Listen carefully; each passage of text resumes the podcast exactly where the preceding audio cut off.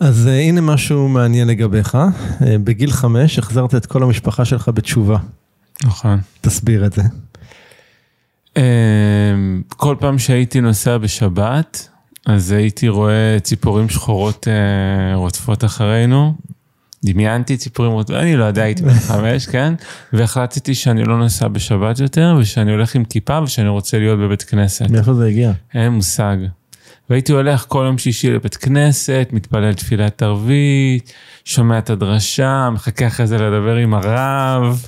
בגיל חמש. בגיל חמש, ואמרתי להורים שלי שאני רוצה ללמוד רק בבית ספר דתי, והכניסו אותי לבית ספר דתי, ובאמת הם כל הזמן נהיו, חזרו בתשובה וחזרו בתשובה וחזרו בתשובה כדי להתאים את עצמם לאורח חיים שלי, והיום הם דתיים ואני חילוני. שזה, תכף נגיע גם לטוויסט בעלילה הזה, כן. הם נשארו כאילו, הם נשארו דתיים. זה מצחיק. זו חתיכת השפעה בגיל חמש להשפיע על אה, משפחה שלמה לחזור בתשובה, לא? כן, כנראה שהיה בהם משהו שגם רצה את זה אם הם זרמו איתי. כן. אבל כן, זה היה מאוד מאוד מאוד חזק. הקשר שלי עם אלוהים בילדות היה מאוד מאוד מאוד מאוד מאוד חזק. מעניין. טוב, אז אנחנו הולכים לצלול לזה ובכלל אה, לכל השינויים ותהפוכות ועל החיים בכלל. בכיף. מיד אחרי הפתיח.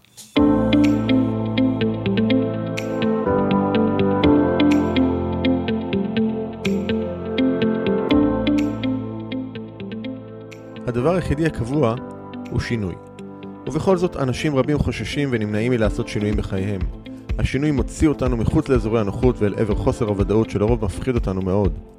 ובכל זאת, ישנם אנשים שמוכנים להתמסר לתהליכי השינוי, ולא רק לשנות, אלא בעיקר להשתנות, ולהמציא את עצמם שוב ושוב מחדש. בפודקאסט עושים שינוי, תוכלו לשמוע את האנשים שמשחקים all in ועושים את מה שצריך, במקום את מה שנוח, כדי לחיות חיים מלאים ובעלי משמעות. בכל שיחה אנו צוללים לעומק התהליכים הפנימיים שהם עוברים, הטריגרים שמפעילים אותם, הפחדים והחששות, ההצלחות, הכישלונות, הפעולות שהם עושים וההתפתחות שהם עוברים. בכל שבוע תוכלו לשמוע את ערן שטרן בראיונות מרתקים ומעוררי השראה עם אנשים שהפכו את השינוי לדרך חיים. לפרקים נוספים בפודקאסט תיכנסו לאתר doingchange.co.il או חפשו עושים שינוי באפליקציות הפודקאסט המובילות iTunes, ספוטיפיי, גוגל פודקאסט ואחרות.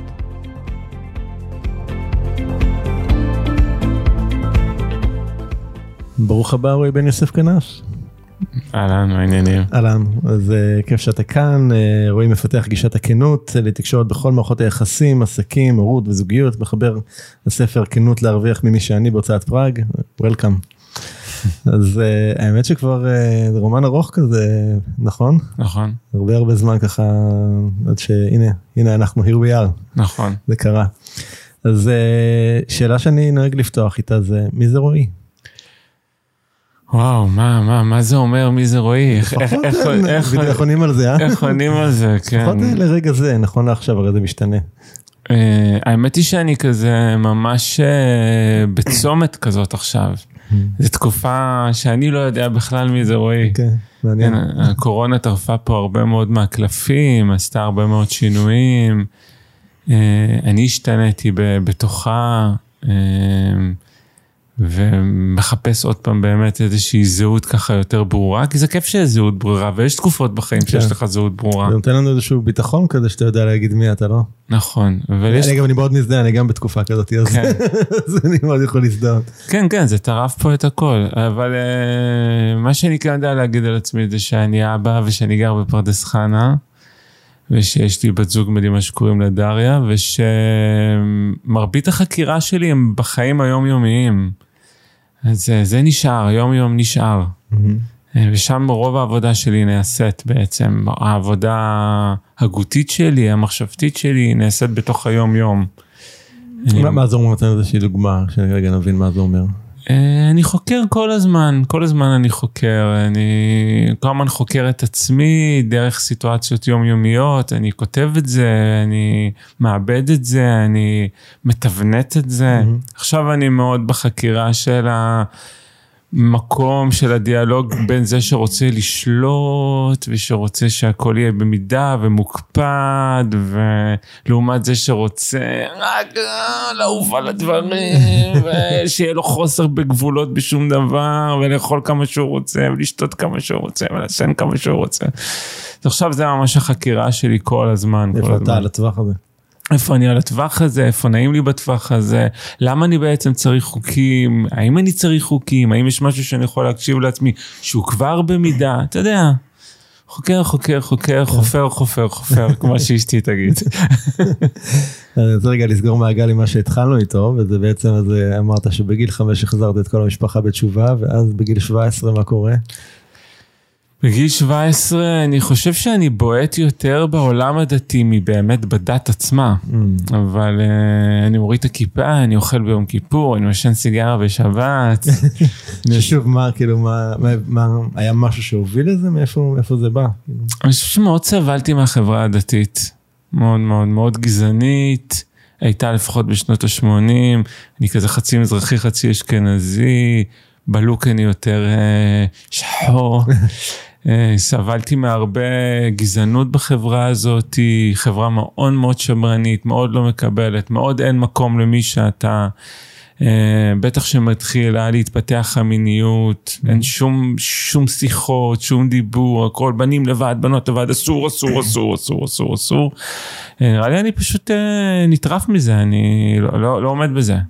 לא עומד בזה, אני חייב למצוא חופש. ואיך השינוי הזה משפיע בעצם על המשפחה נגיד, כאילו, הרי, כאילו, הסיבוב הטוויסט הזה. לא, זה היה להם קשה לקבל את זה, כאילו. הם מרגישים, הם הרגישו שהם עשו הכל, בש- אבא. שלי כאילו כל שבת, אבל אני לא נוסע בשבת, בשבילך, בשבילך, אני מרגיש כלוא בתוך כלוב. ופתאום כאילו אני נוסע בשבת, מדליק סיגריה והם כאילו, הם נשארו. הם נשארים דתיים, שומרים על השבת והכל, היה הרבה כעס על זה, Mm. הרבה מאוד כעס על זה, אבל אה, מה לעשות? ואיך, ואיך השינוי הזה משפיע עליך בעצם באותה נקודה? אה, זה, זה, זה משפיע מאוד טוב, כי אני בעצם מתחיל... אה, ברור שקודם כל אני הולך לקיצון. כן, אני הופך להיות אתאיסט, אני לא מאמין בשום דבר, אני מחפש את, ה, את הצד השני של זה, אבל זה משפיע מאוד טוב, כי אני בעצם מתחיל למצוא אותי. מתחילה באמת להיות חקירה של מי אני, אני מתחיל לגלות חברות חדשות, אנשים חדשים, אני נוסע לתל אביב, כן, אני כאילו מגלה, וואו, יש איזושהי פתיחות מסוימת, פתיחות מחשבתית מסוימת, מסיבות, אנשים חילונים. מי שלא בא מחברה דתית, קשה להבין עד כמה זה, זה שוק. כן. זה עולם אחר מן זה הסתם. עולם אחר, כן, אני זוכר שבכיתה ח' או משהו שיחקנו משחק שצריך להעביר חשמל אחד לשני, והיה, ישבנו במעגל בנים ובנות, ובן נגע בבת, זה היה דיונים שלמים ושיחות ורבנים על זה, כן, ואתה כאילו באמת חושב שזה נורא ואיום. ואין לך, לא יודע, חרטה לתקופה הזאת? זאת אומרת, כאילו, של, שעשית את המהלך הזה לשם וחזרה? כאילו, לא, אני חושב שה... שהחינוך הדתי כילד נתן לי דברים ששום דבר אחר לא יכל, לא יכל לתת לי. בעצם אה, באמת מערכת יחסים עם אה, אלוהות. מה זה אומר? תסביר. כאילו, מה זה בשבילך? אה, קודם כל יש שם מערכת יחסים שיש שם מישהו שזה קשר חד צדדי, כן? כאילו אתה נותן, אתה מדבר, אתה...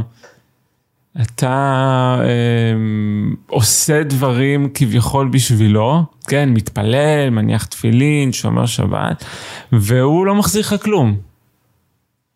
וכביכול. כן. וזה קטע מהמם, כי זה באמת מלמד אותך אחרי זה במערכות יחסים. אה, זה סוג של התמסרות, לא? כן, סוג של התמסרות, סוג של לתת לו על מנת לקבל, סוג של מערכת יחסים שאני לא עושה משהו וישר מצפה שאני אקבל משהו בחזרה. זה באמת מערכת יחסים ראשונה מיטיבה, כן. בעיניי. כן. אוקיי, מעניין. אף פעם לא הסתכלתי על זה ככה מהזווית הזאת. וזה גם קשר, זה ממש קשר, זה שיחות, זה אתה מדבר. גם היום? בטח. כן. כן, הקב"א הוא הבסטי שלי. אוקיי. שאני צריך באמת מישהו שיקשיב לי בלי עצות, בלי שיגיד לי, אתה צריך ככה, אתה צריך ככה, טוב ככה, טוב אבל ככה, זה תקשורת הקב"א. חד צדדית, לא? איך אתה- חווה את זה? אני לא חווה את זה לא, יותר לא. כתקשורת חד צדדית, לא. אז איך אתה, מקבל את ההדדיות שם? איך אתה... בעיניי המציאות היא. שיחה. אוקיי. אה, שיחה, המציאות היא שיחה. אני קם בבוקר ואני בשיחה. אני בשיחה עם הכל, עם כל מה שקורה סביבי, כל ציפור, כל חיה, כל סיטואציה, כל uh, מפגש, זאת שיחה אלוקית כן. מבחינתי. אוקיי, okay, מעניין. טוב, אז איך, איך החיים מתפתחים בעצם משם, מגיל 17 שמה?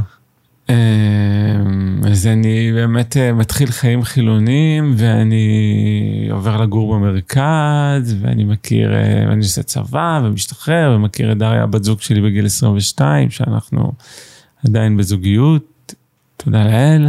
הרבה שנים. הרבה שנים, כן. אמ, ואני כזה מאוד אה, מחפש להיות בסדר, להיות מיינסטרים. מה זה אומר להיות בסדר?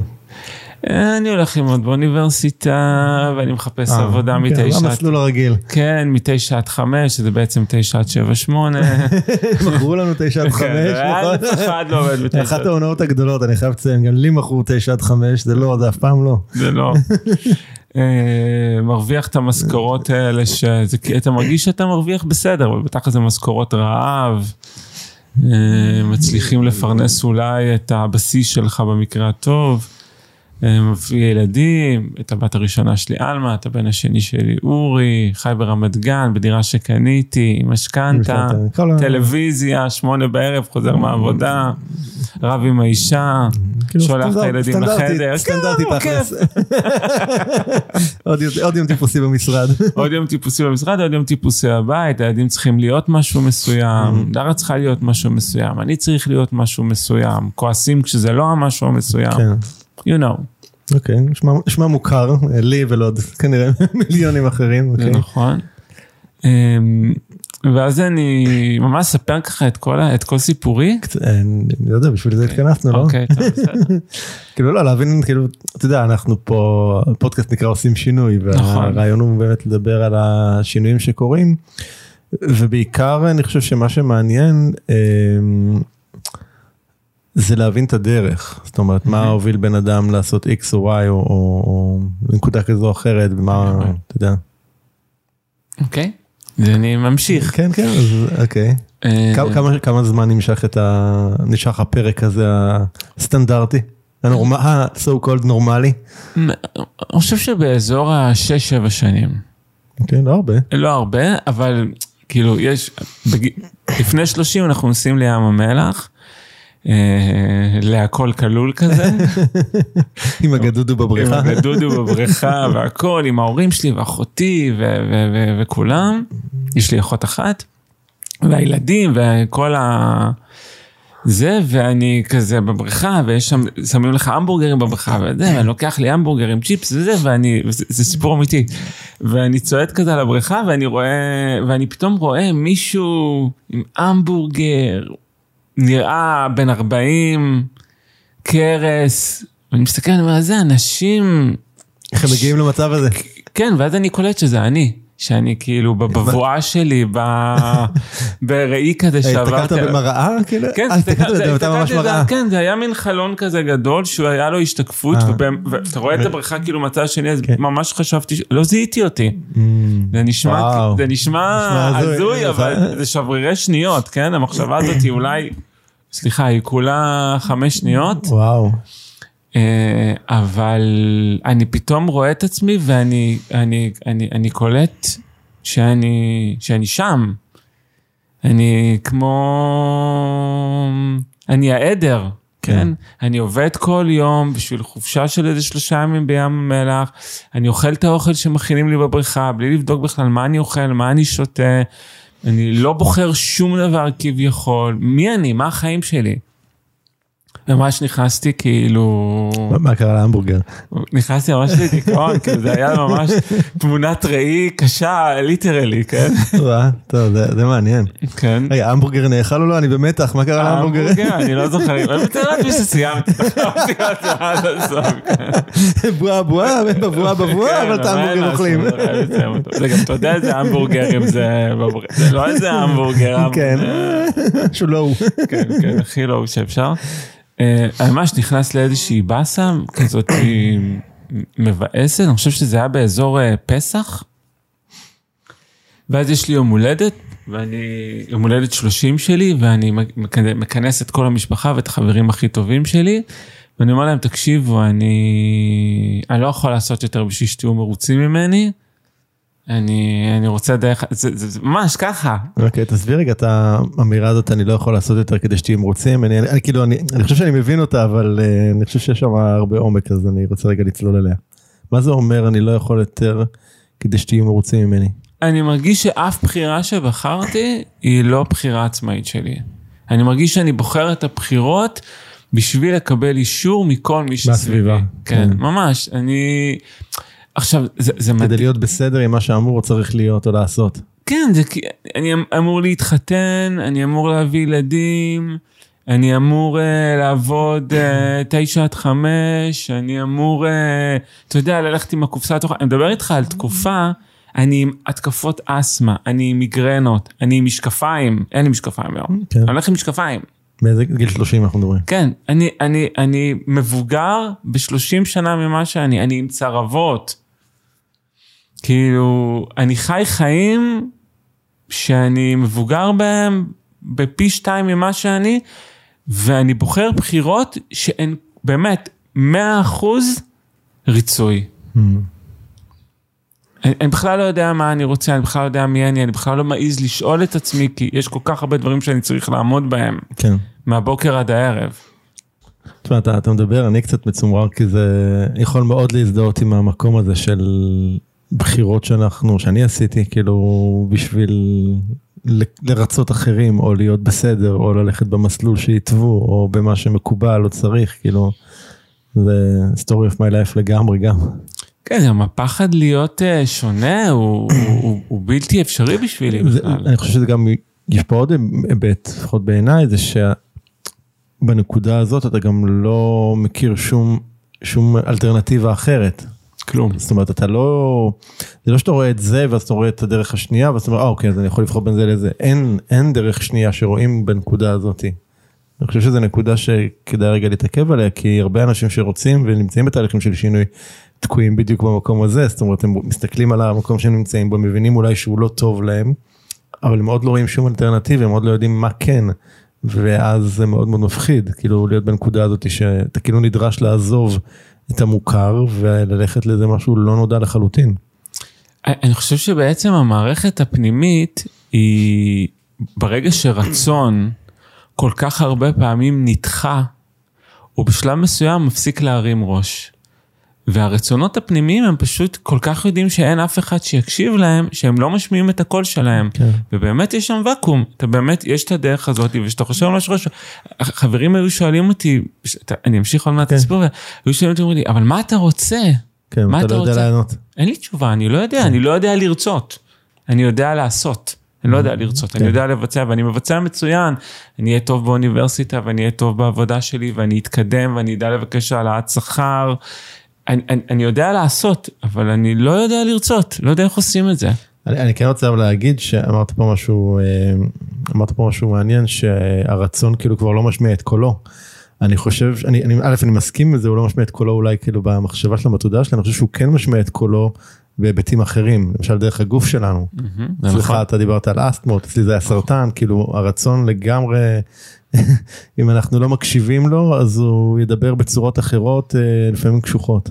כן, זה, אתה אומר את זה ותמיד עולה לי פחד, כי כבר שאני, ובא לי להגיד את זה, שלפעמים אנשים מגיעים אליי ואומרים לי, תקשיב, יהיה לי סרטן אם אתה לא תעזור לי למצוא את הרצון שלי עכשיו, כאילו יש כבר איזשהו חיבוק, אתה אומר, זה לא בהכרח עובד ככה אחד נכון. על אחד, גם אם לא נכון. מוצאים את הרצון, זה לא אומר בהכרח נכון. שנהיה חולים או משהו כזה, אבל... אבל זה בהחלט יכול לבוא לידי ביטוי. אבל נכון, זה יכול לבוא לידי ביטוי, שבאמת שהרצונות שלנו מושתקים, הגוף שלנו מנסה לדבר איתנו בדרכים אחרות. גורם לנו להקשיב. וכולם כזה מסכימים איתי, אני חוזר לאותה יום הולדת, והשלב הראשון שאני עושה, דרך אגב בעזרת חבר, אני מחליט להוציא את הטלוויזיה מהבית. Hmm. זה... למה היית צריך חבר בשביל זה? הוא, הוא המליץ לי לעשות 아, אה. את זה, הוא אמר לי, אוקיי. תוציא את הטלוויזיה מהבית. וזה היה באמת אה, אקט, אה, שוב, אני, אני מדבר על, על, אה, לא יודע, נגיד אה, 2010 כזה, כן? זה היה שלב שטלוויזיה זה מרכז הסלון, זה מרכז הבית, עוד אין נטפליקס, עוד אין את הדברים האלה. אה, זה בשמונה, אני רואה את החדשות, ואחרי זה את התוכניות, ואני... וזה כאילו היה שלב ראשון של להתנתק רגע מההשפעה החיצונית. Mm-hmm.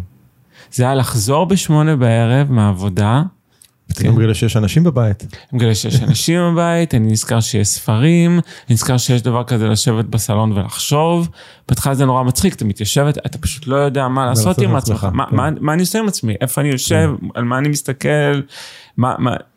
ככה היום ילדים תוציא להם את הטלפון מהיד, הם גם, הם די אבודים מה לעשות עם עצמם. זה נכון. אותה סיטואציה, רק בגיל הרבה הרבה הרבה יותר מוקדם. נכון. אה, בטלפון אבל יש איזושהי בחירה, בטלוויזיה גם לא הייתה לך בחירה.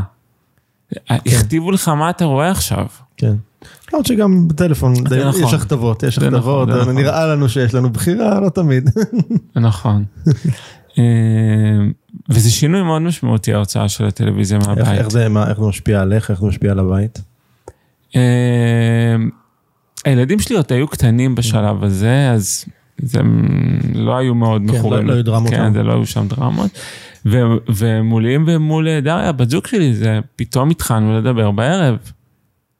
פתאום מתחילים לדבר עם הבת זוג. כן, מה העניינים, מה נשמע. עלית פה איזה קונספט מעניין, כאילו איך זה עובד הדבר הזה, כאילו יש אנשים שאולי לא מכירים את זה, אז אולי תרחיב רגע על מה זה אומר לדבר עם בת הזוג שלך בערב. אתה משועמם, היא שם, אין טלוויזיה.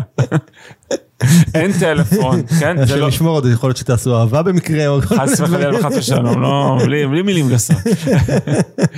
אה, ובאמת מתחילים לדבר, וזה מדהים שמתחילים לדבר, אז פתאום אתה אומר דברים שאתה לא ידעת שאתה חושב ומרגיש. Mm, יש כן. קטע כזה בשיחה, אתה בטח נכון, מכיר את זה, אנשים נכון. באים אליך לשיחות, גם אליי, שאתה מתחיל לדבר, ואתה לא יודע שאתה מרגיש את מה שאתה מרגיש עד שאתה לא מתחיל לדבר את זה בקול רם. נכון. ופתאום התחלנו להגיד שמשעמם לנו ולא טוב לנו, והיא סיפרה שהיא לא מוצאת את עצמה בעבודה. היא הייתה אז יועצת מש... משפטית בחברה מאוד גדולה, והיא אמרה שהיא מרגישה שהיא עושה כל מיני דברים שהיא לא שלמה עם הלב שלה במאה אחוז, ואני אמרתי שאני לא מוצא את עצמי בעבודה. מה, באיפה עבדת אז בתקופה? עבדתי אז אה, בוויינט. אה, הייתי מנהל מחלקת פיתוח תוכן של האתר. Mm-hmm. אה, הייתה לי עבודה יחסית אה, מעניינת. כן. כן. אה, ואז אנחנו יושבים, אנחנו מדברים, ופתאום אני אומר לה, אני מרגיש שאנחנו צריכים לנסוע להודו. ככה סתם? ככה. אאוטו מאיפה זה הגיע? אני לא יודע. היית לפני כן בהודו? לא הייתי בהודו, לא נסע, נראה לך נסעתי לטיול אחרי צבא, ישר התחלתי ללמוד באוניברסיטה כדי לא להפסיד כן. זמן. גם אתה. כדי להתחיל ישר בעבודה, ברור, לעשות את הכל כמו שצריך. כמה זמן סתם כמה זמן עבר מהשחרור לאוניברסיטה אצלך? אה, השתחררתי ביוני והתחלתי ללמוד באוקטובר. אה, אוקיי, סבבה, זה היה לך קצת זמן. אצלי זה יום חמישי ויום ראשון. אה וואו, לא, אוקיי. סוף שבוע של... הייתי באיזה שבעה ימים. אה, תשמע, אפשר להגיד שלא עשית טיול אחרי צבא. כן. אה, אמרתי בוא ניסע להודו, ניקח את הילדים, ניסע להודו, וזה באמת היה... לכמה זמן? נסענו לחודש וחצי. עם הילדים. עם הילדים, חמש ושלוש. אוקיי. אה, זה, אנשים הגיבו לזה בצורה, היום זה, מה, כן, כולם נוסעים. אבל אנשים הגיבו לזה ממש כזה, מה, מחלות, מה אתם עושים? אתם משוגעים, לוקחים ילדים, לא עושים דברים כאלה, הכל שם עכברים, הכל שם זה. גם אנשים מכירים טיול אה, של בהודו אחרי צבא, שאתה מתקלב של נכון, החיים. נכון. אנחנו היינו בני 30 ולא התקלבנו של החיים. כן. כן? לקחנו את שני הילדים, נסענו להודו, ושם באמת קורית איזושהי פתיחה. כי זה מדהים, יש את, גם את ה... אתה מכיר את סיפור המערה? כן, למשל המערה של אפלטון. כן, כן. אז uh, יש איזה, יש איזה, יש איזה... אולי רק תגיד, תגיד במילה לטובת מי שלא מכיר וישמע את זה. אה, א', שווה פשוט לקרוא את זה, כן, כן, לחפש את זה, כי זה באמת uh, משל מדהים. Uh, הוא מדבר על העובדה הזאת, על קבוצה של אנשים שחיה במערה ובעצם רואה uh, רק את הצל של השובים שלהם, ומאמינה שבעצם זה החיים. עד שאחד מהם באמת יוצא החוצה ומתחיל לגלות מה העולם, ואני לא אהרוס לכם, תקראו את זה, זה כן. באמת אה, משל... זה teasing טוב. כן, זה באמת משל מדהים לקרוא, אבל בעצם אני, אני מתחיל לפגוש צורות חיים אחרות. אני פוגש אנשים, מטייל עם אנשים, מדבר עם אנשים, פתאום אני קולט שזה זה מדהים, אבל אתה לא מאמין שאפשר לחיות אחרת. אתה לא חושב שיש אופציה בכלל לחיים נכון. אחרים. ושם אני בעצם מבין שיש אופציה לחיות אחרת. שהחיים של לקום בבוקר, ללכת לעבודה, לקבל משכורת בעשירי לחודש, לראות את הטלוויזיה, לעשות מה שצריך, להביא לגן את הסל של שבועות, בדיוק עם כל המוצרי חלב. תפוח ואגס. כן. זה לא, אני לא אומר שזה רע או טוב, אבל זאת לא האופציה היחידה. ופתאום מגלה שיש עוד אופציות, עוד דרכי חיים, אה, עוד דברים שאפשר לעשות, עוד רגשות שאפשר להרגיש, עוד חוויות שאפשר לחוות, ואנחנו חוזרים ואנחנו עוזבים את רמת גן ועוברים לגור בפרדס חנה, דריה עוזבת את העבודה שלה. אה, אני עוד ממשיך לעבוד שם קצת, אבל אחרי תקופה גם עוזב, ופתאום שנינו גרים בפרדס חנה. לי ולאבא שלי יש אה, כזה בדיחות, סוג של הומור כזה בוואטסאפ, שהוא כותב לי נגיד לילה, הוא גר בירושלים עדיין, כן. אני ירושלים במקורות, הוא כותב לי לילה טוב מעיר הקודש, אני כותב לו לילה טוב מה- מה- מהעיר הפרוצה, הוא לא כותב לי לילה טוב מהעיר הקדושה, אני כותב לו לילה טוב מהעיר הפרוצה, עכשיו הוא כתב לי לילה טוב מהעיר הנצחית, כתבתי לו לילה טוב מהעיר הזמנית.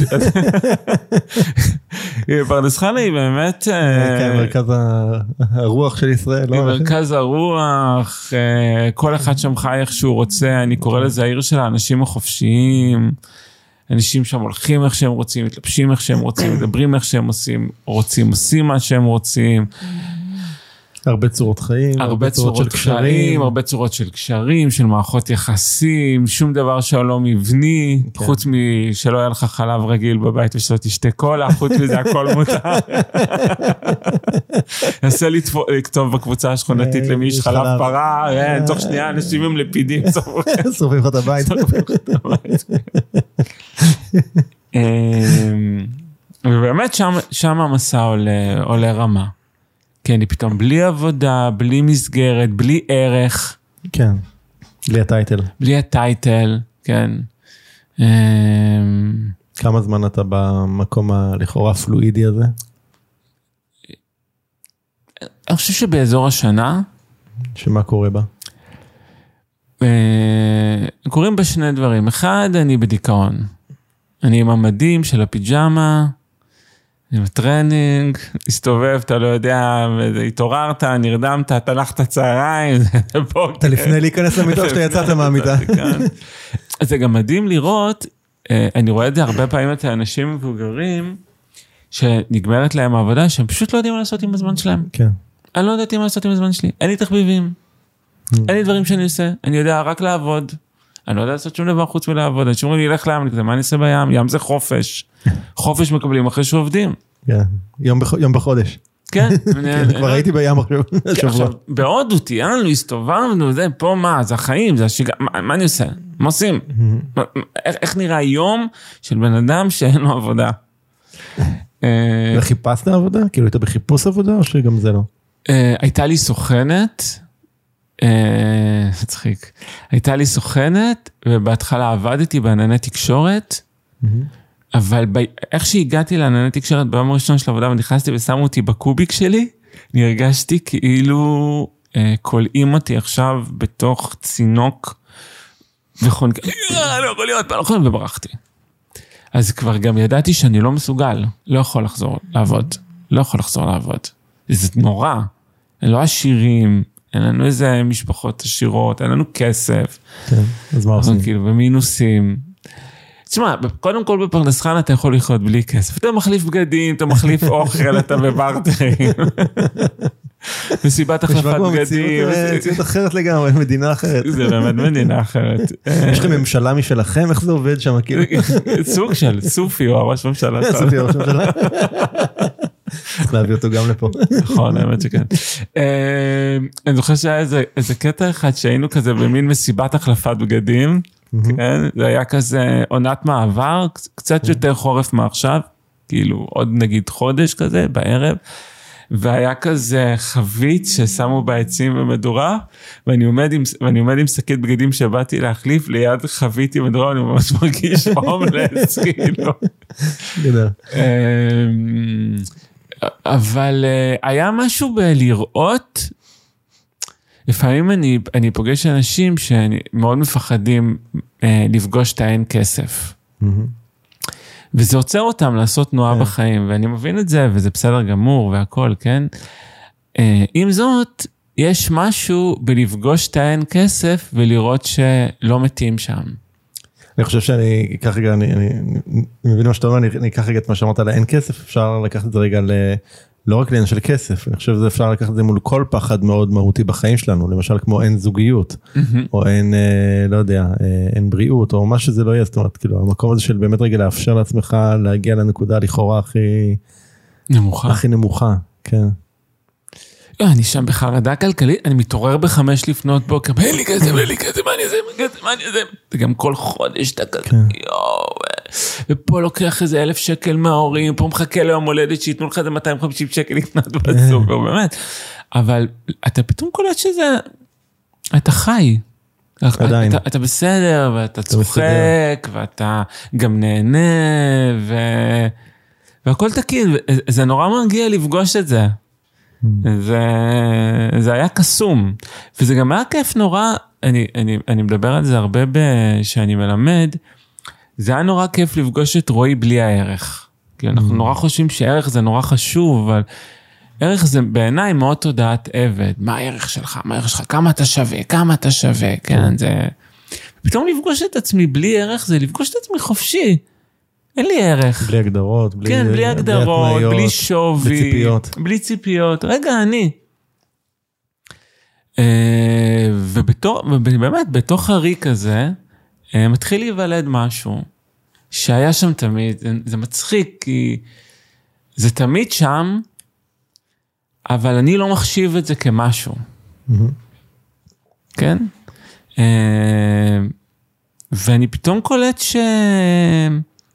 שמה שקראתי לו חופר, מה שקראתי לו overthinking, מה שקראתי לו המחשבות האלה שיסמין מועלם רוצה כן. למכור אותם בשוק או לחלק בחינם, פתאום אני קולט שהמחשבות שלי הם בעצם המוצר שלי, שזה... תסביר. אני לא יכול להסביר בכלל את הסטארט-אפ הזה. תסביר, תסביר, נשמע טוב. זה, זה, באחד הפירושים לאנוכי השם שזה הדיבר הראשון זה אנוכי זה אני את נפשי כתבתי נתתי. אוקיי. Okay. אה, וזה בדיוק מה שקורה לי אני מתחיל uh, לכתוב את המחשבות שלי בפייסבוק שהוא בשנים הראשונות שלו יחסית. Uh, ופתאום אני קולט שהמחשבות שלי ממש מעניינות אנשים אחרים. Hmm. מה כתבת למשל איזה דברים? תנסה רגע לחזור לאחד הפוסטים הראשונים שפתאום הבנת שזה מעניין אנשים. התחלתי, אני, אני אה, בבית עם הילדים ואני עונה לטלפון שקשור לעבודה. עבודה שכאילו ניסיתי כזה לעשות כל מיני פרויקטים של פרילנס כזה לאסוף שקלים בחודש ואני קולט שאני ממש רוצה להיות שאני כאילו מרגיש שאני צריך להיות בשקט והילדים צריכים להיות בשקט אני מדבר עכשיו עם העבודה ואני צריך לעשות הצגה שאין לי ילדים ואין לי חיים והכל שקט, פתאום אני קולט את המחשבות האלה ואני אומר, דאם, כאילו לא, יש לי ילדים ויש לי חיים ואין לי בעיה שהילדים שלי יהיו ברקע עכשיו. כן. אני לא אשתיק אותם עכשיו. ומי שיהיה בקול השני ידע שיש לי ילדים, זאת האמת, יש לי ילדים, ואני כותב את זה. את כל התהליך המחשבתי הזה ואת הדם הזה וכל, 700 לייקים. שיתופים. וואו, מה קורה פה לעזאזל, כאילו. מה, זה סתם מחשבות שתמיד חשבתי והייתי אומר לעצמי, יואו, כמה אתה חושב? ו- ופתאום אני קולט שהעולם הפנימי שלי, המחשבות שלי, נקודות המבט שלי, ההסתכלות שלי, הם אשכרה מוצר שאני יכול להרוויח ממנו כסף. זה... לא יודע. אין להסביר את זה. ואז מה אתה עושה עם זה? ואז אה, אני מתחיל לכתוב, מלא לכתוב, לכתוב פוסטים, פוסטים, פוסטים, פוסטים, פוסטים. ואז יום אחד אני נוסע חזרה, התחלתי לעשות סרטים. מה, וידאוים? כן, וידאוים, סרטי וידאו, היה לי חברת הפקה שנקראת מדיה. אה, ויום אחד אני נוסע אחרי שצילמתי איזה שתי נשים אה, נחמדות, שאחת מהן מתקשרת, ואחת מהן מתקשרת אליי ואומרת לי, אתה שומע, אני לא עושה את זה אף פעם, תקשור אצלי עולה איזה 1,500 שקל, אבל ביקר אותי עכשיו משה רבינו, לכבודו בעצמו, ואמר לי להגיד לך שאתה צריך לכתוב ספר. אמרתי, הספר על מה וזה, אמרתי, אתה כבר יודע. שלושה ימים אחרי זה מתקשר אליי אילן מפראג, הוא אומר תגיד, אתה אולי כותב ספר? אמרתי לו, תשמע, כן. במקרה. אמר לי, אני רוצה להוציא לך אותו. לא קרא אותו, לא כלום, רק מהפוסטים וזה, וישבתי וכתבתי את הספר הראשון והיחיד שלי כרגע. שנקרא כנות להרוויח ימי שני, שבו אני בעצם מדבר על כיצד כל אדם יכול להתפרנס ולהביא את המתנה שלו דרך זה שהוא מביא את העולם הפנימי שלו. כשכתבת את הספר, כאילו באותה תקופה כבר לימדת או שזה היה... כבר קצת עשיתי סדנאות על זה, כבר קצת אנשים באו להיפגש איתי, כבר היו לי לקוחות, זה היה... היום, אז היה נראה לי שאני בשיא, כן? היום אני מסתכל על זה בדיעבד, זה היה ממש התחלה של זה, כן? אבל כן, כבר מתוך הפוסטים שכתבתי, אנשים, ומתוך המחשבות, אנשים רצו להתחיל להיפגש איתי, אנשים אמרו לי, בוא תלמד אותי רגע, ואני כזה, ללמד אתכם את מה? ואז פתאום התחלתי להסתכל על המחשבות שלי וראיתי שאני יכול ליצור מהם כל מיני מודלים ותבניות וכלים, ופתאום התחלתי לתת להם שמות. זה, זה היה, זה באמת, זה תהליך. ואז בעצם נולד גישת הכנות. נולדה גישת כנות. שמה היא בעצם? תגיד כמה מילים. מה זה אומר בעצם? אמ, הגישה הזאת היא מחולקת מבחינתי לשלושה חלקים.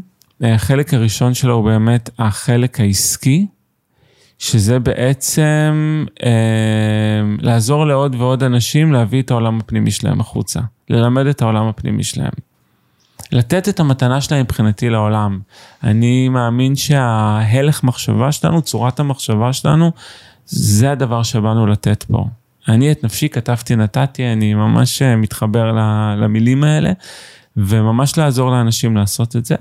ובנוסף, יש לי את הנקודת מבט שלי של תקשורת כנה אה, בתוך מערכות יחסים, גם בתוך זוגיות וגם בתוך הורות, שהם בעצם, יש לי שם את אותו בסיס מזוקק, שבעצם אומר איך אני מאפשר לאדם לשמור על מישהו ולהיות מישהו בתוך העולם הזה.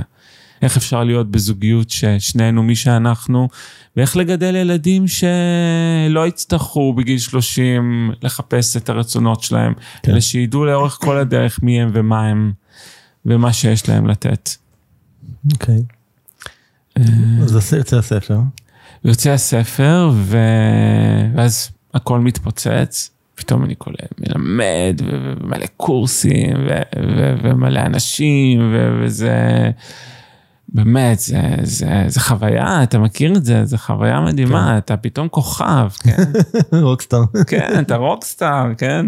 הייתי פה, באתי למאי קאמפ, ואני זוכר, אנשים, כיתות מלאות, וכולם באים לשאול אותך ולהתייעץ איתך, ולדבר איתך, והכל מתרחב, ואני עושה מסיבות, ו- ו- ויומיים, ו... ואז קורונה. טוויסט בעלילה. ואז טוויסט בעלילה, קורונה, כן. ש... ש... ש... אני חושב שלי עושה טוב, עשתה טוב. כן, באיזה מובן? אמ, אני מרגיש שהתוכן שלי בהתחלה נשפך ככה באופן טבעי, בום. אה, והקורונה החזירה אותי להעמיק בו, לדייק אותו, לסדר אותו, לבנות אותו מחדש, להבין אותו. אני עכשיו מתחיל ללמוד תואר שני פילוסופיה יהודית באוניברסיטת תל אביב, ורוצה ללמוד עוד הוגים, עוד פילוסופים, לראות איפה זה על הרצף. אה, זה מרגיש לי ש... שזה עולה, עולה, עולה רמת סידור כ, mm-hmm. כגישה. אוקיי. Okay. אה, מונחי יסוד, הכל מתחיל ככה לקבל אה, איזשהו אה, מבנה יותר, יותר יציב בעיניי. וזה עזר לי, כי אם לא הייתה באה הקורונה, אני הייתי, הפכתי בשלב מסוים בתוך הדרך הזאת, בעצם אני חוזר לדפוסים הראשוניים שלי, כן? אני עוד פעם מחפש את הערך, אני עוד פעם במה צריך, אני עוד פעם עבד רק עכשיו של זה. כן. כן, זה... החזרה הזאת היא, היא, היא, היא חשובה. אולי היא ספירלית, אולי היא צריכה להיות כל, כל כמה שנים. Mm. המקום הזה רגע של רגע, לחזור אליי רגע. ש... כן, אני חושב שיש משהו במקום הזה של לעשות רגע reset על הדברים באיזושהי צורה. כשאני מדבר על זה, זה ככה עולה לי ואני כאילו מסתכל על עצמי בכל מיני נקודות בחיים של אני יכול ממש לראות נקודות שבהם עשיתי reset, אתה יודע, זה יכול להיות בעשייה או בעסק או בחיים או יחסים, אתה יודע, כאילו כל מיני מקומות כאלה של, אני חושב שכל פעם שעשיתי reset כזה, אז רק יצאתי בצד השני הרבה הרבה הרבה יותר בטוב, אמ, אבל זה קשוח, זה יכול להיות מאוד קשוח.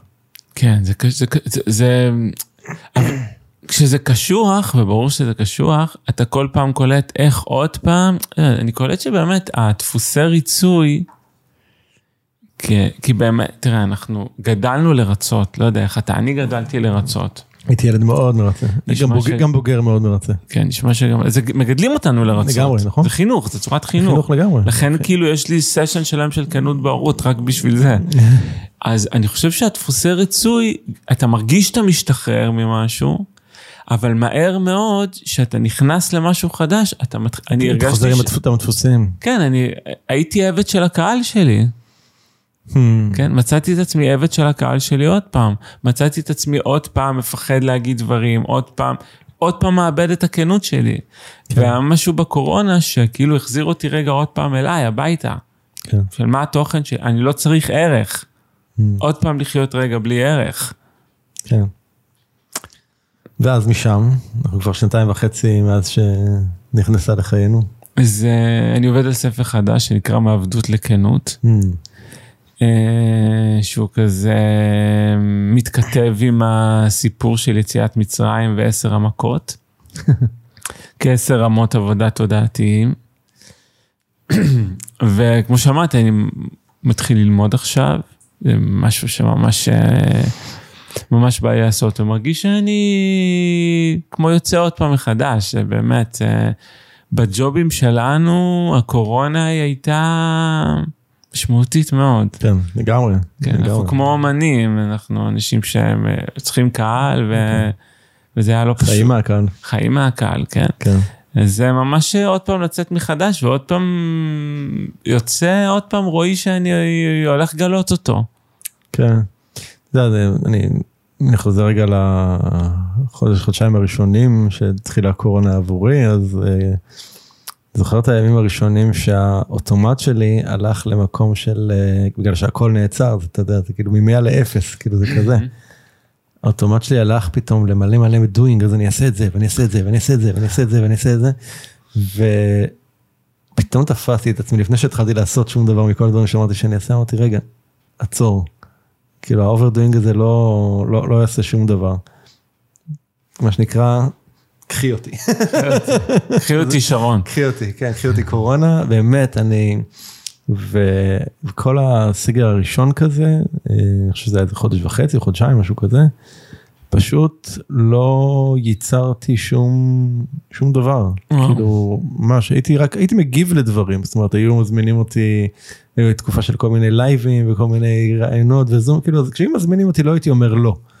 והם מזמינים אותי לא מעט, אבל כמעט לא יזמתי שום דבר משלי. כן, משהו שפתאום מתחשק לעשות, פתאום אמרתי, וואלה, בא לי לדבר עם אנשים.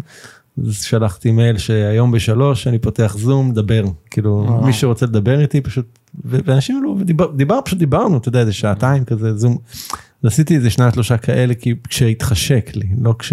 לא מתוך סיסטם או מתוך שזה יוביל לאן שהוא פשוט זה ואני חושב שזה היה תקופה בשבילי מאוד משמעותית כדי שנתנה לי הרבה שקט לכל מיני תהליכים אחרים שעברתי עם עצמי כאילו זה אפשר לי רגע הפוגה מהרעש שבחוץ ל, לרגע להקשיב לרעש שהיה לי בפנים היה לי מלא רעש בפנים בחיים האישיים וזה היה, היה מאוד טוב מאוד בריא. לא, אני בשנה וחצי הראשונות של הקורונה שנה אולי שנה וקצת. הייתי בטירוף, הכל גדל לי, כן? הייתי בזומים שעשיתי זומים וקורסים של מאות אנשים, והייתי בדיוק כזה עם מנהל אישי, והוצאתי שני שירים, והייתי בטירוף. אני, זה בא לי אחרי זה. בא לי אחרי איזה שנה של הקורונה, שהיה פתוח, סגור, פתוח, סגור, פתוח, סגור, פתוח, סגור. שם אני, שם אני התחלתי להרגיש את מה שאתה מדבר עליו, שם אני הרמתי את הידיים, שם התחילה הכניעה שלי. וואלה. כן. כן, צריך לדעת לפעמים להיכנע. כן, כן. כאלה. כן, כן, לקח לי איזה שנה ומשהו, הייתה מצו... שנה ומשהו מצוינת, עשיתי כמה דברים שאני, ששינו את חיי. כן, עשיתי באמת שיעורים פתוחים שלימדתי כמו שלא לימדתי בשום מקום אחר אף פעם. כן. אני רוצה שנחזור רגע לעניין של הכנות. תחזור. אוקיי, ואיך אה, איך זה בא לידי ביטוי, בוא נסתכל על כל מיני היבטי חיים, סתם אם זה בזוגיות או מול ילדים, כאילו אתה יכול לתת רגע כמה דוגמאות שאנשים יוכלו יותר להתחבר ולהבין לעומק מה, מה זה אומר לחיות מתוך כנות. ולמה, כי, כי אני חושב שאנשים יגידו, רגע, אני מאוד כנה בחיים שלי, אבל בוא תן רגע את כן. ההבחנה. אוקיי.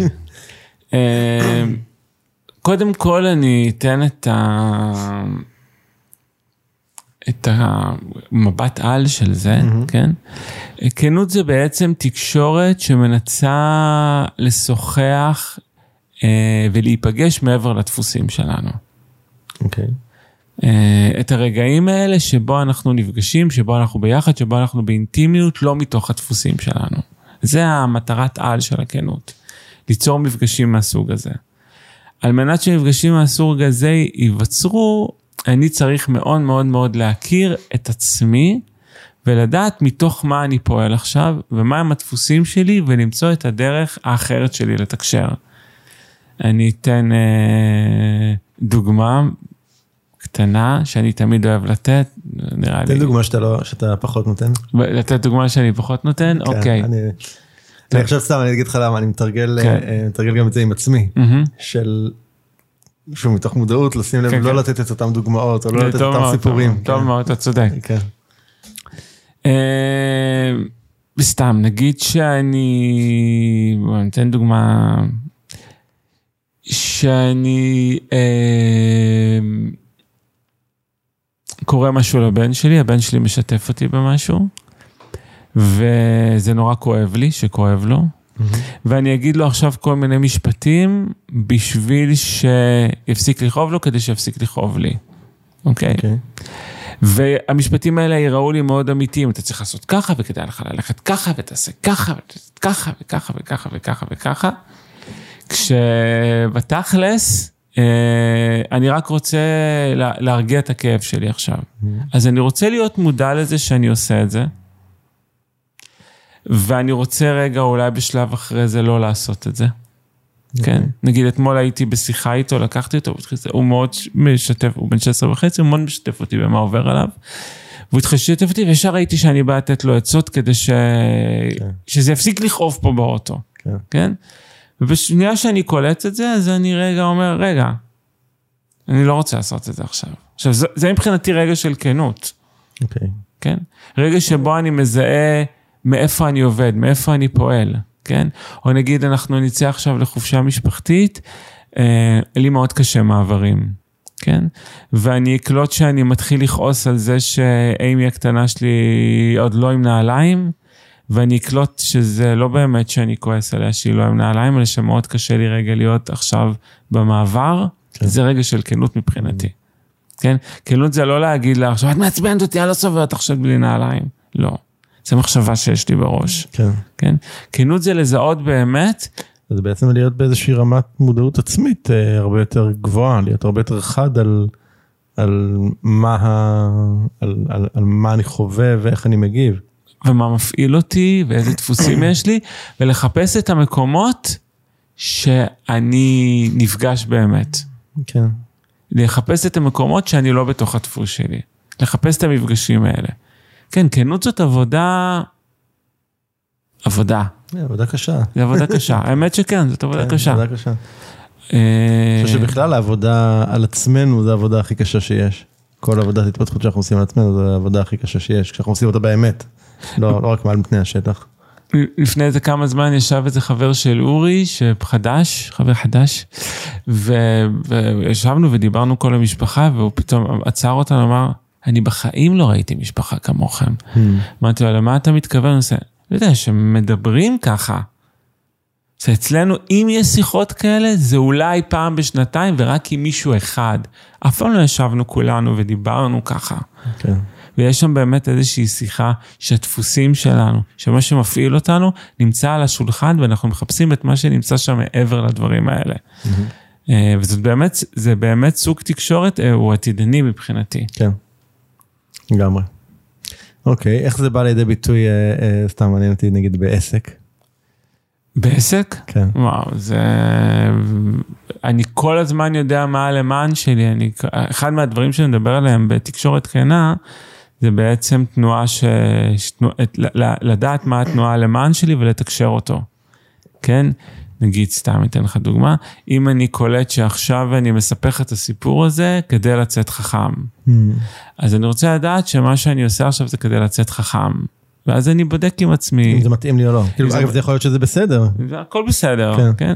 וגם אולי להגיד, וואי, נורא חשוב לי לצאת פה חכם, mm. כן? או שתדעו, אני נורא חכם, כן? אז uh, בעסק אני כל הזמן בודק מה הלמען שלי, כי אני בעצם לא רוצה להיות עבד, אני לא רוצה לעבוד. אני רוצה להיות בחופש ולהרוויח כסף. מה זה אומר בשבילי להיות בחופש ולהרוויח כסף? זה אומר שאני עושה את הדברים כי אני רוצה לעשות אותם, כן? אז אם אני קולט שאני עושה משהו שהוא למען, אז אני בדרך כלל אבדוק את הדברים האלה. כן. כי ברגע שאני עושה משהו למען, אני הפכתי ישר להיות עבד. כי אני עושה עכשיו, באתי לפודקאסט שלך כדי שמישהו יגיע אליי. אז אם אף אחד לא הגיע אליי, אה, סתם בזבזתי את הזמן כן. שלי. לא, בא לי לבוא לפודקאסט שלך, כי אני אוהב אותך ובא לי להיות בפודקאסט שלך. זהו, נקודה, בלי לחשוב מה יוצא לי מזה. לדעת שזה מה שבא לי לעשות. ולהתנהל בצורה הזאת עסקית זה מאוד מפחיד. נכון. ועם זאת... כי אין לך כאילו... הרבה מ... כל מיני מהלכים עסקיים נועדים כדי ליצור לנו ודאות על תוצאות מסוימות. נכון. אוקיי, אני אעשה קמפיין X, יביא לי תוצאות Y, בסדר? ופה זה בלי זה. נכון, כי אז כל החיים אני עושה משהו בשביל משהו, ולא, נכון. אני לא עושה את המשהו כי אני רוצה לעשות אותו, אז רגע, אז למה אני חי? נכון. בא לי לעשות את הדברים כי אני רוצה לעשות אותם, כי זה הדבר שלי. כן. אז אה, זה כל הזמן אני בודק את זה בתוך העשייה העסקית שלי, ומנסה לבדוק, מנסה עד כמה שאני יכול, להיות במקומות שאני עושה את הדברים לשמה, כי בא לי לעשות אותם. להגיד לך שעסקית זה, וואו, הכי הרבה כסף להרוויח ככה, אה, תלוי. יש תקופות שכן, יש תקופות שלא, כן? אבל מה אתה כן מרוויח מזה? לאו דווקא בכסף. שאני אני כל הזמן מחובר ללב שלי. אוקיי. Okay. אני כל הזמן עושה את מה שבא לי לעשות, אני לא יושב פה ואומר, שטויות, שיגמר כבר, שיצא כבר את התוצאות האלה של כן. זה. אני עושה את זה כי בא לעשות את זה, אני נהנה, אני נהנה מהיום יום שלי, אני קם באהבה ובחיוך לדברים שאני עושה, מה, מה צריך יותר מזה? כן. אבל אני חושב שזה... אני רגע רוצה לדבר פה על איזשהו אתגר שעולה לי עם הדבר הזה, בסדר? כי אני הייתי, כי הייתי, הרבה שנים הובלתי קהילה שהייתה נקראת עסקים מבוססי שליחות. נכון. ושזה, שוב, שהרעיון הגדול הוא, הוא דומה, זה באמת תעשה משהו שבא מתוך הלב, החיבור לעצמך וכולי וכולי וכולי. ואני חושב שאחד האתגרים שאני חוויתי שם בהקשר הזה, זה אחד, קודם כל יש פה עניין של חינוך שוק, זאת אומרת, כי בעידן שכל, מכל מקום קופצות לך פרסומות של בוא אליי ואני אראה לך איך למכור הרבה יותר פשוט ויותר מהר ויותר חזק ויותר טוב ויותר גבוה ויותר כסף. אז פתאום אתה צריך לבוא עם מסר שלא מבטיח את הדברים האלה דווקא. נכון. אה, אז, אז יש פה עניין של חינוך שוק. ובואו נדבר על זה, זאת אומרת העניין הזה שבאמת אתה לא, אתה בעצם לא מבטיח כאן או אתה לא מוכר כאן משהו שהוא לכאורה איזושהי תועלת מאוד ברורה שאנשים, שרוב האנשים מבינים אותה. נכון. אז מה, איך, איך התמודדת עם זה, איך אתה מתמודד עם זה? אה, אני רוצה להגיד משהו לפני כן, אתה כן. מרשה לי? בטח. אין פה תבניות, אין תבניות. זה כמו שהרבה פעמים אנשים מדברים איתי על חינוך שהוא פתוח, כן? ואז אומרים לי, כן, אבל אם אתה לא תכריח ילד להיות בכיתה ולא תכריח ילד לעשות הרבה דברים, אז הוא לא יעשה שום דבר. ואני אומר, זה נכון אם לא נעשית עבודה רגשית במקביל.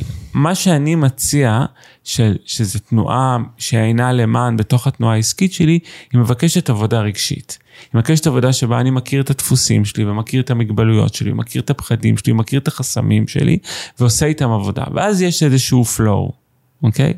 בתוך, הד... בתוך התנועה הזאת. כי, אתן לך דוגמה. לא להבטיח הרבה פעמים מה יצא לך מלבוא אליי, או לא להיות ברור שם, זה לא רק כי אני אה, נורא צדיק, כן? לפעמים לכל מיני דפוסים ופגיעויות וטראומות רגשיות שיש לי, שהם אלה שמונעות אותי לבוא בגאווה שלמה ולבוא ולהגיד מה אני נותן. כן. אז אם אני לא עושה את העבודה הרגשית שלי ולא עושה את העבודה הדפוסית שלי, כן, תהיה לי תקרת זכוכית מאוד מאוד ברורה שם. כן. אני אחשוב שאלה התשוקות שלי, אני אחשוב שאלה המניעים שלי, אבל המניעים שלי בעצם יהיו פחדים שלי. זה חייב לבוא עם עבודה רגשית. אני מאמין שברגע שזה בא עם עבודה רגשית, אז אתה גם יודע לזהור את האור שלך, המאוד מאוד במגנט שלך, כן? לא הייתה לי כוונה שכתבתי פוסטים שאנשים יבואו אליי, mm-hmm. אבל הסכמתי לזהור משהו שאף פעם לא זהרתי. כן. כן? והדברים שלי עד היום תמיד מתמלאים, כן? והקליניקה שלי מלאה, ואני לא מבטיח הבטחות שאני לא חושב שאני יכול לעמוד בהן, או לא אומר תקנו היום, או כל מיני משפטים כאלה שאני פחות מתחבר אליהם. כן. כי אני מרגיש... ולא המחיר היום, המחיר הוא X ורק היום לא. X חלקי 2. נכון, כן. אני לא, כן, לא, כן. שוב, אני, אין, לי, אין לי ביקורת, אולי יש לי קצת, אבל... אני כבר, לא, אני כבר, כאילו, לא, לא יודע, קרוב ל, לא יודע, שמונה שנים כנראה לא, לא את הדברים האלה, כן. ואני זוכר את הפעמים הראשונות זה שאנשים היו, אגב, גם לא מזמן מישהו אמר לי, כאילו הייתי בוובינר שלך ואמרת את המחיר, וכל הוובינר חיכיתי שתוריד אותו, זה לא קרה, אמרתי, ברור, כאילו, זה המחיר. אז אה, כן. אבל מחויבת שם עבודה, מחויבת שם עבודה רגשית, כן. היא מחויבת לקרות, אם עבודה רגשית לא קורית, אם אני לא עושה עבודה עם הדפוסים שלי, אם אני לא פוגש את עצמי, את מה חוסם אותי, את מה יש לי שם, אז... אז, אז, אז ברור שאני אתכווץ מול זה, ואז באמת לפעמים צריך חוקים כן. שיחייבו אותי לעשות משהו. נכון, אוקיי. מה, בוא נדבר קצת על, על, על אם יש, בטוח יש, מחירים של הכנות.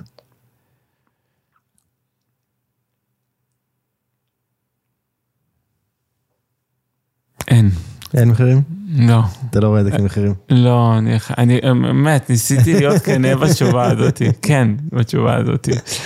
אה, לא איבדתי אנשים בגלל הכנות, לא התרחקתי מאנשים בגלל הכנות. אה, אה, מערכות יחסים שלי, לא, רק, רק התקרבתי יותר, אהבתי יותר. לא, כי כשבאמת הולכים, הכנות היא משהו מאוד נעים. כן? הכנות זה דבר נעים, זה לא המחשבות שלי. זה הבנת העומק שלי והתקשורת שלה החוצה. כן. זה תמיד דבר שעושה נורא נורא נעים. נכון. זה, אנשים חושבים, כן, נו, אני אגיד, זה, זה מטומטמת. לא, כאילו, יש אנשים לפעמים מבלבלים, אולי נדבר על זה רגע, כאילו, באמת של מה זה לא. כן, זה לא האמת. תסביר. כאילו האמת היא, היא סידור מחשבתי אינסופי שאני יכול... סובייקטיבית לגמרי. כן, כן אני יכול... אה, יש לי אלף מחשבות שרצות לי בראש. אה, יש מלא דברים שאני בטוח שהם נכונים, זה לא דעות פוליטיות, זה לא... זה לא אמת. זה, אם עכשיו אני אושיב פה, נגיד, אה, אפילו אנשים שבסכסוך פוליטי, כן? אני אנסה לרדת איתם, לא למה בדיוק הוא חושב ומה הוא בדיוק חושב, ואתה תבין בדיוק אותי ואני אבין בדיוק אותך. אני אלך איתך לעומק של מה אתה מרגיש ואיפה זה יושב לך, ומה זה בשבילך, ואז המקום הזה הוא תמיד נעים. מה לשמוע שגדלת ילד בהתנחלות, ש, שבשבילך זה היה הבית, וזה היה הערכים שלך, וזה, וזה, מה ש, וזה מה שהדביק אותך, ולחשוב שאתה הפכת להיות שמאלני, כי הרגשת בשלב מסוים שמצאת משהו שעוזר לך לקבל את עצמך, ואז שם, שם אין ויכוח. כן. אה, וואו, זה העולם הפנימי שלך, זה העולם הפנימי שלי, איזה מדהימים שנינו. כן. כן, זה... אין שם ויכוח. כן, אין שם ויכוח. כשיורדים לכנות אין ויכוחים. כן. זה לא מעליב, זה לא פוגע, זה תמיד הכי נעים שיש. נכון. פשוט לפעמים בדרך לשם, אה, להבין את הכנות, אנחנו מתבלבלים הרבה. ובשביל זה יש אותי. תגיד, יש איזשהו מישהו שככה השפיע עליך במהלך החיים? אה, יש הרבה.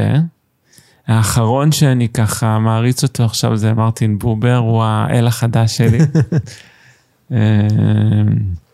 באמת, ככל שאני יותר מעמיק בתוכן שלו, אני קולט, וואו, וואו, מושלם, באמת, הוגה דעות באמת ברמה, מרגשת, אני קורא אותו ובוכה. וואלה. כן. אה, שהוא מביא משהו שהוא מאוד מאוד עמוק בעיניי. וזה... מה אתה קורא שלו עכשיו? אני קורא את אה, מרטין בובר והמקרא. אה, זה ספר ש... ש... שנכתב עליו, כן? זה לא mm-hmm. ספר שהוא כתב, כן. יש שם ציטוטים שלו. אה, ומה שמאוד מאוד מרגש אותי בספר הזה, זה באמת איך ליצור חיבור ישיר אה, אלינו, בלי חוקים, בלי כללים, כל מה שאני אוהב. Mm. אה, בלי ערכים. באמת, איך אני מתחבר למהות הפנימית שלי, הטובה, הנקייה, האלוהית, בלי שאני אצטרך שיגידו לי איך לעשות את זה. כן. שזה בעצם אה, אולי הדבר שהכי מרגש אותי והכי מעניין אותי. אבל אה, לאורך השנים אה, השפיעו עליי הרבה אנשים, דרך אגב, אנשים גם שפגשתי בדרך, כן, לא רק סופרים ו... כן. והוגים ואומנים, אלא באמת אנשים, חברים, משפיעו עליי הכי הרבה מכולם, כן? חבר שפתאום מקשיב לי ונותן לי נקודת מבט אחרת ואני מצליח רגע באמת לקבל את נקודת המבט הזאת, כמו חבר נגיד שאמר לי להוציא את הטלוויזיה מהבית, כן. או חבר שאני מטייל איתו פתאום בשדה ו... ומראה לי רגע משהו עליי, ובמקום להתנגד ולהילחם, אני רגע מקשיב, מצליח באמת לקבל מצורת המחשבה שלו. פסיכולוג שהלכתי אליו הרבה מאוד שנים, שממש לימד אותי לאהוב אותי, כן. ממש, ממש אהב אותי. לא ברור מאליו בכלל. לגמרי לא. תגיד, מה, מה אתה חושב שהילדים שלך לומדים ממך? וואו, קודם כל הם לומדים ממני אשמה ואיסורי מצפון. אנחנו לומדים אותם by default, לא? הם כבר אומרים משהו כזה, כן, ואתה אשם, ואתה לא בסדר, כן, כן, זה אתה, אתה עשית, הם צוחקים עליי, כן, שאני כאילו תמיד, כל דבר שהם אומרים, זה אני, זה בגללי, זה אני עשיתי לכם, זה טראומות שאני יצרתי. אה, אבל אני חושב שהם באמת לומדים ממני כנות. אה, הם לומדים מישהו שלא שומר סודות, מישהו שמסכים להביא את עצמו, שלהגיד את מה שהוא מרגיש, שמסכים לבכות, שמסכים להביא את הכאבים שלו, את הרגשות שלו בתוך הבית, שמסכים uh, לראות איפה הוא טועה, שמסכים לפגוש את הדברים שאומרים לו. Uh, אני חושב שהם לומדים את זה הרבה ממני, ואני גם רואה את זה עליהם, יש לי שלישייה, פרה עליהם, מהממת. אמ, אם הייתי יכול לארגן לך שלט חוצות ענק, ששמים אותו במרכז העולם, שכל אחד בעולם יכול לראות מה כתוב עליו, כן. מה היית רושם עליו? אה, נראה לי תרשו לעצמכם לבקש אהבה. לבקש אהבה? כן. תסביר מה, מה הכוונה. אני חושב שאנחנו נורא מתביישים בצורך שלנו באהבה, והרבה מאוד מהדפוסים והמניפולציות והעבודה הקשה שאנחנו בשביל עושים. בשביל לקבל אהבה. בשביל לקבל אהבה, כי אני אוהב את הדימוי הזה שאם היה אסור שידעו שאני רעב, והיה אסור לי לבקש אוכל והייתי צריך להסתדר, כי עדיין הייתי צריך לאכול. איזה כן. מניפולציות הייתי נכון. עושה, איך הייתי גונב את זה, איך הייתי מחביא את זה, איזה דפוסים זה היה יוצר בי. אז איך זה, איך זה בא לידי ביטוי אצלך, איך אתה מבקש אהבה בחיים שלך? א', יש לי אין ספור דפוסים לבקש אהבה, חלקם ממש גרועים. לא, אבל לא דרך המניפולציה, זו הכוונה, כאילו אם דיברנו על מניפולציה, כן. זה הצד הפחות מוצלח, כן. איך כן, איך יותר בריא. ממש ככה, ליטרלי. אה, צריך אהבה. איך הולך השיר אה, All I need is your love tonight. אוקיי. אז כן, לפעמים אה, מה שאני צריך זה your love tonight, ולבקש את זה, תביא אותי היום, תאהב אותי, mm. צריך שיאהבו אותי. שישרו אותי, שיגידו לי שאני מדהים. צריך את זה ככה, פשוט. שזה גם כנות. כן, זה הכי כנות. תקשיר את הצרכים כן. שלך. אני חושב שהבקשה הכי בכנות, שאני יורד מתחת, מתחת, מתחת, מתחת, מתחת, אה, בסוף אני תמיד מגלה שרק רציתי שיאהבו אותי. כן, all we need is love. כן, רציתי לתת אהבה ולקבל אהבה. ולא משנה מה עשיתי, כן? אני אומר את זה לפעמים שאני מדריך מורות או כל מיני כאלה, גם ילד שזורק כיסא בכיתה, הוא רק אומר, תאהבי אותי עכשיו. מתחת, מתחת. כן. הרבה מתחת. נכון. טוב, אז זה מביא אותנו ככה לפינה בפודקאסט שנקראת שאלה בהפתעה. אוקיי, וואו. ותודה לדניאל שזכר את הקלפים, אה, דניאל פה יושב איתנו שמקליט וזכר את הקלפים, תודה. אה, אז ככה, יש פה ארבע חפיסות קלפים, כן. אוקיי? ואתה פשוט תבחר מה שהכי הכי נראית לך. לא תהיה. הופה. אוקיי. וזה נקרא שאלה בהפתעה, כי ההפתעה היא לא רק לך, אלא גם לי. אוקיי. בסדר? וככה נערבב אותם רגע. אופס. אוקיי, ופשוט תבחר לך ככה איזה קלף. אוקיי. אז השאלה היא מה הדבר האחד שאתה תהיה ממש מאוכזב אם אף פעם לא יצא לך לחוות אותו.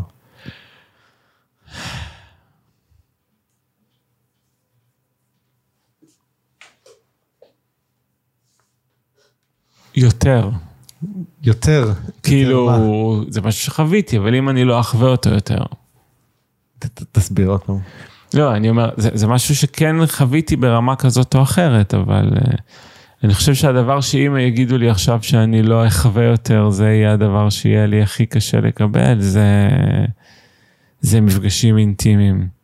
זאת אומרת, הרגעים הלא רבים האלה, באמת, הם לא רבים בחיים.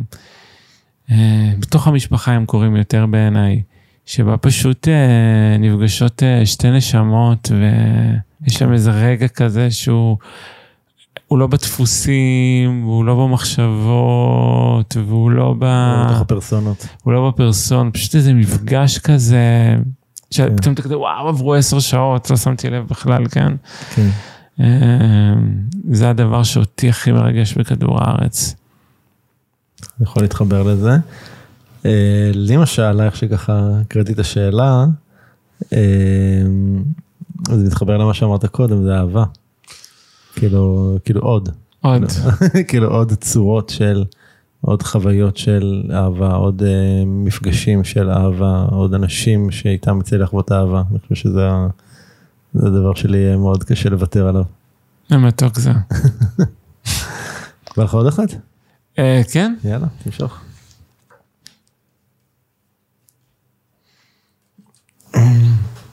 אני אוהב שאתה קורא, מתרגם, כן. מדהים.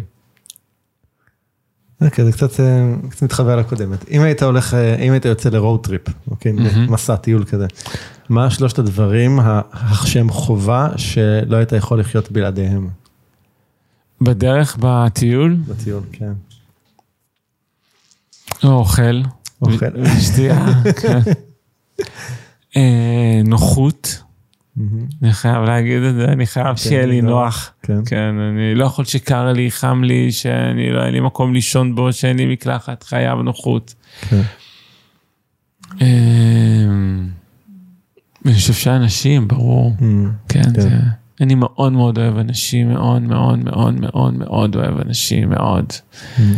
כאילו ממש, ממש אוהב בני אדם. את האנושות בכלל, אני מאוד אוהב. אני חושב שהיא יצור מושלם. אז אה, מעניין, קודם כל נתחבר מאוד לעניין של האנשים, אני חושב שזה כאילו המפגשים האנושיים, זה אני חושב שזה משהו שהכי מעניין אותי. אה, אצלי אני חושב שטיול כזה הוא היה יותר אה, להגיע לאיזשהו מקום ולשהות בו, כאילו פחות לקפוץ ממקום. למקום, אלא יותר כאילו רגע לשהות בסביבה, בתרבות, באווירה, ב vibe, כאילו כזה. להתחבר. אני חושב שזה יותר אה, עושה לי את זה. גם היה לי קצת חוויה כזה כשיצאנו טיול ארוך ככה כל המשפחה היינו שבעה חודשים בטיול וואו. אז, אז אה, זה היה יותר כאילו ככה יותר עשה לי את זה. ו... ואני חושב שמשהו שהייתי מאוד מחפש בסוג כזה של טיול זה באמת את ההתנסויות שרק שם אפשר לעשות. כאילו דברים שרק באותו מקום אתה יכול לעשות כאילו סתם ללכת לסרט קול- קולנוע זה, זה לא זה לא מעניין כאילו אתה יכול לעשות בכל מקום כן אבל לפעמים יש מקומות שיש להם רק דברים מסוימים שאתה יכול לעשות באותו מקום אז אותם הייתי מחפש. וואו. בשבילי. אה, טוב יש יש ככה משהו שעוד משהו שהייתי צריך לשאול אותך שלא שאלתי לא, נראה לי ששאלת אותי את הכל. יש משהו שהיית רוצה לשאול אותי וואו, מלא שאלות, אתה צריך להיות אה, פודקאסט. אה. שוט מה שבא לך. אז האמת שכן, אני אשאל אותך שאלה אחת, מעניין אותי לדעת כאילו, מה המוטיבציה שלך? באיזה הקשר? בכלל, מה מניע אותך? מה מזיז אותך? מה גורם לך כאילו לעשות, לפעול, אמ, לחיות? זה גם, אני חושב שזה גם מאוד השתנה לאורך השנים. אוקיי, נגיד השנים המאוד מאוד מוקדמות שלי, או בכלל כל השינוי שלי של לעזוב את אינטל בזמנו, ולצאת כאילו לדרך עצמאית, זו הייתה מוטיבציה הייתה כלכלית. אמ, זה היום משהו אחר לגמרי, היום אני מאוד התחברתי כשהצגת את עצמך, של, אני, אני מאוד בחקירה של הדבר הזה שנקרא חיים וערן, כאילו זה שני, שני היבטים שאני חוקר, כאילו מה זה ערן ומה זה החיים. אז זה ערן בחיים, כאילו זה אולי השילוב. אמ, אז החקירה הזאת וההתפתחות הזאת, זה, זה אני חושב שזה חלק מהמוטיבציה שלי, ואני חושב שמשהו ש... בלעדיו יהיה לי מאוד מאוד מאוד קשה, זה בלי משמעות ובלי הבנה, השפעה בצורה מסוימת. אני חושב שזה המוטיבציה שלי, כאילו יש, מרגיש היום יותר מתמיד שיש בתוכי איזשהו קול, שאם אני לא אתן לו ביטוי בחוץ, אני... כאילו מבחינתי זה די משהו למוות, כאילו כזה, כאילו אני לא אתן ביטוי לקול שלי בחוץ, אני די כאילו... מכאן רק דועך ומת, כאילו זה ככה אני, ככה אני מרגיש את זה. וואו. כן. תתחבר. אמ, מי שרוצה ליצור איתך קשר, לקרוא את הספר, להגיע לפעילויות, איך הדרך הכי קלה לעשות את זה? פייסבוק, אינסטגרם, אוקיי. האתר של פראג. אז אה, תיתן לנו, נשים קישורים בדף של הפרק וכל מי שרוצה פשוט תיכנסו לאתר של הפודקאסט doingchange.co.il תגללו לפרק עם רועי ויהיה לכם את כל הקישורים אה, בנוחות משם. לגמרי. זהו, רוצה להגיד שקודם כל אה, שמח על ההזדמנות, כמו שאמרתי זה היה רומן ארוך עד שזה קרה נכון. ושמח שזה קרה. גם אני. והיה לי ממש כיף ככה בשיחה הזאתי. גם לי, תודה. תודה. אז אה, תודה, ואם אהבתם את הפרק, אז אה, אל תהיו קמצנים ואל תשאירו אותו רק לעצמכם, תפנו אותו לחברים, שתפו אותו כדי שגם הם יוכלו ליהנות. ואם אתם ממש רוצים ובא לכם לפרגן, וכדאי שיבוא לכם לפרגן, אז אני מזמין אתכם להיכנס לאפליקציות הפודקאסטים, אם זה Spotify או iTunes, איפה שאתם מאזינים, ותנו לנו, אה, דרגו אותנו שם את הפרק הזה, ואני מאוד מקווה שהרווחנו לפחות חמישה כוכבים מכם. תודה רועי. תודה לך. להתראות. ביי.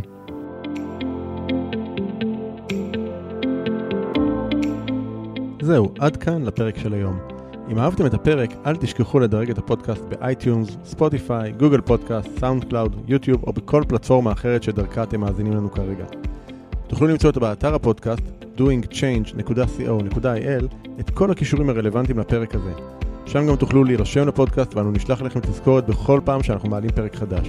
נרשמים באתר doingchange.co.il אני מזמין אתכם לכתוב לי תגובות, מה אהבתם, את מי תרצו לשמוע בפרקים הבאים, או כל הערה והערה אחרת שיש לכם. אתם מוזמנים לשלוח לי ישירות למייל feedback at ערנסטרן.co.il או בפייסבוק שלי facebook.com/ערנפנפייג' אם אהבתם את הפרק הזה, אל תשאירו את כל הטוב הזה רק לעצמכם. בטוח שיש לכם חברים שרוצים גם הם לעבור שינוי. שתפו אותם ושילחו להם את הפרק. ומילה אחרונה, אבל חשובה. אם קיבלתם השראה מהפודקאסט ואתם מרגישים את השינוי בוער בכם, אם החלטתם שאתם רוצים שינוי ואתם מוכנים לעשות את מה שצריך ולא את מה שנוח, כדי ליצור את השינוי הזה בחיים שלכם, אני מזמין אתכם לתאם איתנו שיחת בהירות, ללא עלות וללא התחייבות. בשיחה הזו נעזור לכם להתמקד ולהבין כיצד לקדם את השינוי בחייכם. לתיאום השיחה ייכנסו לאתר ערנסטרן.co.il/doingchange ושוב ערנסטרן.co.il/doingchange אני ערן שטרן, שמח שהאזנתם ונשתמע בפרק הבא.